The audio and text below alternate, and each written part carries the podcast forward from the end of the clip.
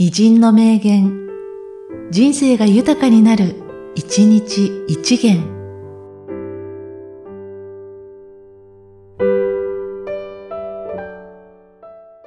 8月29日、大河内正俊。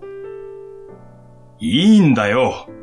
出し惜しみしていては、いつまで経っても欧米には追いつけん。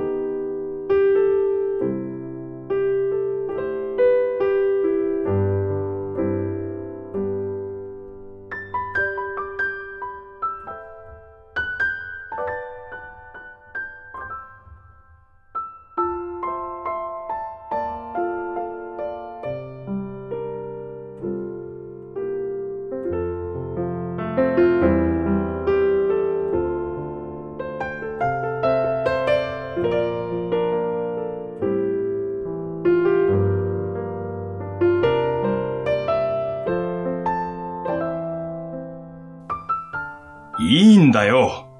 出し惜しみしていては、いつまで経っても欧米には追いつけん。